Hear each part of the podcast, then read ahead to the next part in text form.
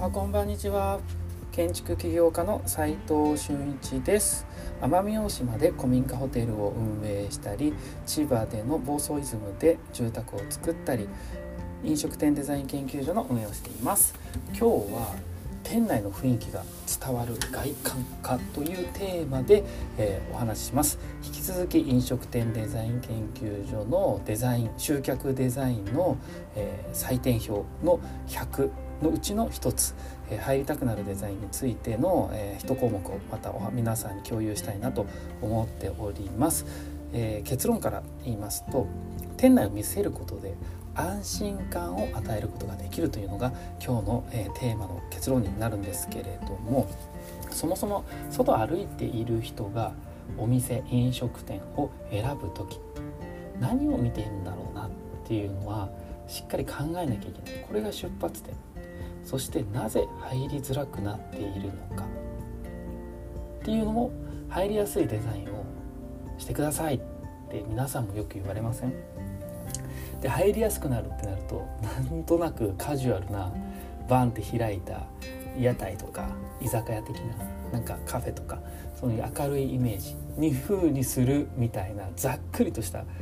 なんかこうデザインってなんとなく皆さん、えー、イメージしてデザインしようとしませんか？いきなり壁で閉鎖されたものを デザインしようと思いませんよね？そういう要望があった時に。そもそも入りやすくなるというよりはなぜ入りづらいのかっていうのを考えた方が、えより回答に近づけると思うんです。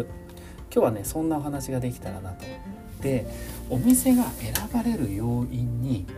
空間デザインっていうものが関係してるんだぞ結構っていうのは知らないオーナーさんが結構多いんですよ、まあ、要は軽視されやすい。そこはね。それはなぜかというとそこを説明できていないデザイナーにも責任があってですね。僕らですね。それ今回のお話で皆さんにもちょっと説明をこうオーナー様にして納得していただいて、えー、あだからそのデザインがいいんだ。だったら外観デザインインテリアデザインお店のデザインはあなたにお任せしますよっていうふうに言われないといけない。青だの黒だの言われるようではちょっとダメだと思うんですよ。色がね。青では黒ではっていうかこのタイルがいいなとか青入れたいなとかっていうのはまあそれは全体的な雰囲気のね好みとかはブランドイメージもオーナーさん持ってますので、えー、それはね聞いた方がいいと思いますが細かいところまでね聞く必要はないと思ってます。で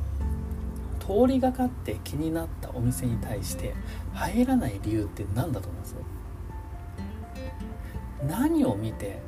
判断してると思います？お店に入るか入らないか。この辺りの答えが集客力と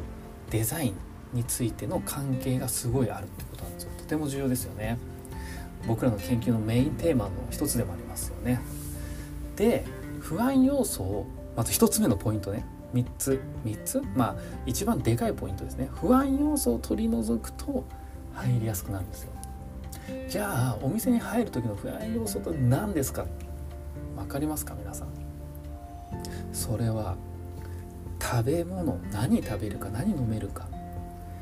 飲食店なんでね重要。いくらなんだろう金額ですよね。雰囲気なんですよ最後。3つ目。で僕らが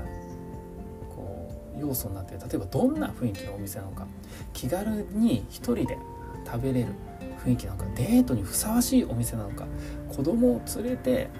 家族で入れそうなお店なのか。とかね。何食べれんのっていうのといくらなのっていうのが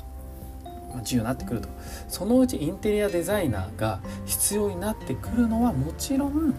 雰囲気なんですよね。外を歩く人への店内を見せてあげるということが重要なポイントになるよっていうのを覚えておいてください。しかしなんですよ。ところがですねバンって開けろっつってるわけじゃないんですよ。だからって。同時に中のお客さんをね食事中に外から見られるのはとても心地よくない場合もめちゃくちゃあるわけですよ。開放的なね自然の中でバーンって開放されてるのは店内の人も気持ちいいですけど都内の人雑踏がすごい人が歩いてるところのところでバーンって開かれてもねちょっと心地よくはない正直。車も通ってるし排気ガスも入ってくるし。そこのバランスを取ること自体がデザイナーの腕の見せ所要はデザインのポイントなんですよ。ちょっとデザインのヒントをね一部皆さんに話すと視線の工作を避ける。まあ視線をぶつからないようにするってことですよね。で空間の上側上を見せることを基本に開口部のデザインをしてみたらどうか。まあ開口部上にしろってわけじゃないですよ。これまあ一つのヒントになりますよね。あとルーバーとかシートグラデーションシートとか、まあ、フロストかかってるシートとか視線を回避するためにどうしたらいいかってことの回避する手法っていうのはまあいろいろあります。ね、足元を開けるっていうのは、まあ、たまにありな気もするけど基本は避けた方がいい足も寒くなるし、ね、足元見せたい人ってあんまりいないですよね。なので上部上側を開けたり、えー、もし視線ラインだったらシート貼ったりルーバーしたりとかなんかちょっとワンクッション入れたりもしくは1回開けるところは、えー、風除室的にこうエントランスの構えを店内に作ってあげたりとかね壁を作ってその向こうに、えー、席があるとかね。要はそこを空間の構成でうまくデザインをしてあげるっていうのが重要なポイントなんだよってことなんです。安心感を与えるとねお店は入りやすくなるっていうお話なんですよ。今日の話って。安心感を与えるには店内を見せることが大事なんだけど視線がぶつからないように見せなくては見せなくてはいけないので基本的にはインテリアの上部を見せるように基本設計を進めてみたらいかがでしょうかというのが今日のお話でした。今日はですね店内の雰囲気が伝わる外観かというテーマでお話ししてみましたがいかがでしたでしょうか。最後にちょっとだけお知らせさせてください。奄美大島で郷土料理体験プログラムやっております、えー、2月までです。2月。2月末まででもう締め切りです。予約は。なので一度、えー、宿泊費が半額で、えー、ご提供いたしますので奄美大島に興味がある。一度は行ってみようと思ってる方は是非遊びに来てください。むちゃくちゃ綺麗な海。もう自然いっぱいです。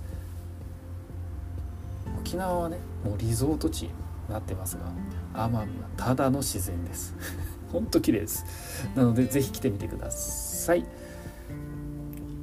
実務で学べるインテリアデザイン大学隠れ家では最前線で働く建築家インテリアデザイナー、えー、プロフェッショナルの人たちが、えー、LINE グループでディスカッションしております。それを見てもらってね、えー、実務に、えこうやってやってんだなっていうのを、え肌で感じてもらって勉強になればなと思って、えオープンチャットやっております。オープンチャットの方はねまずは気軽に皆さんのコミュニティなので、えー、分かんないこととか、えー、このラジオで深掘りとか僕が話したりえ、もしくは聞いてもらいたいあの聞きたいな分かんないなっていうこのラジオのネタとかを、えー、もっと聞きたいのとかを、えー、言っていただければ、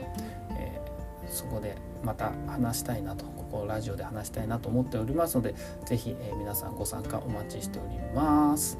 それでは今日しかない大切な時間を全力で楽しみましょう。建築起業家の斉藤俊一でした。ではまた。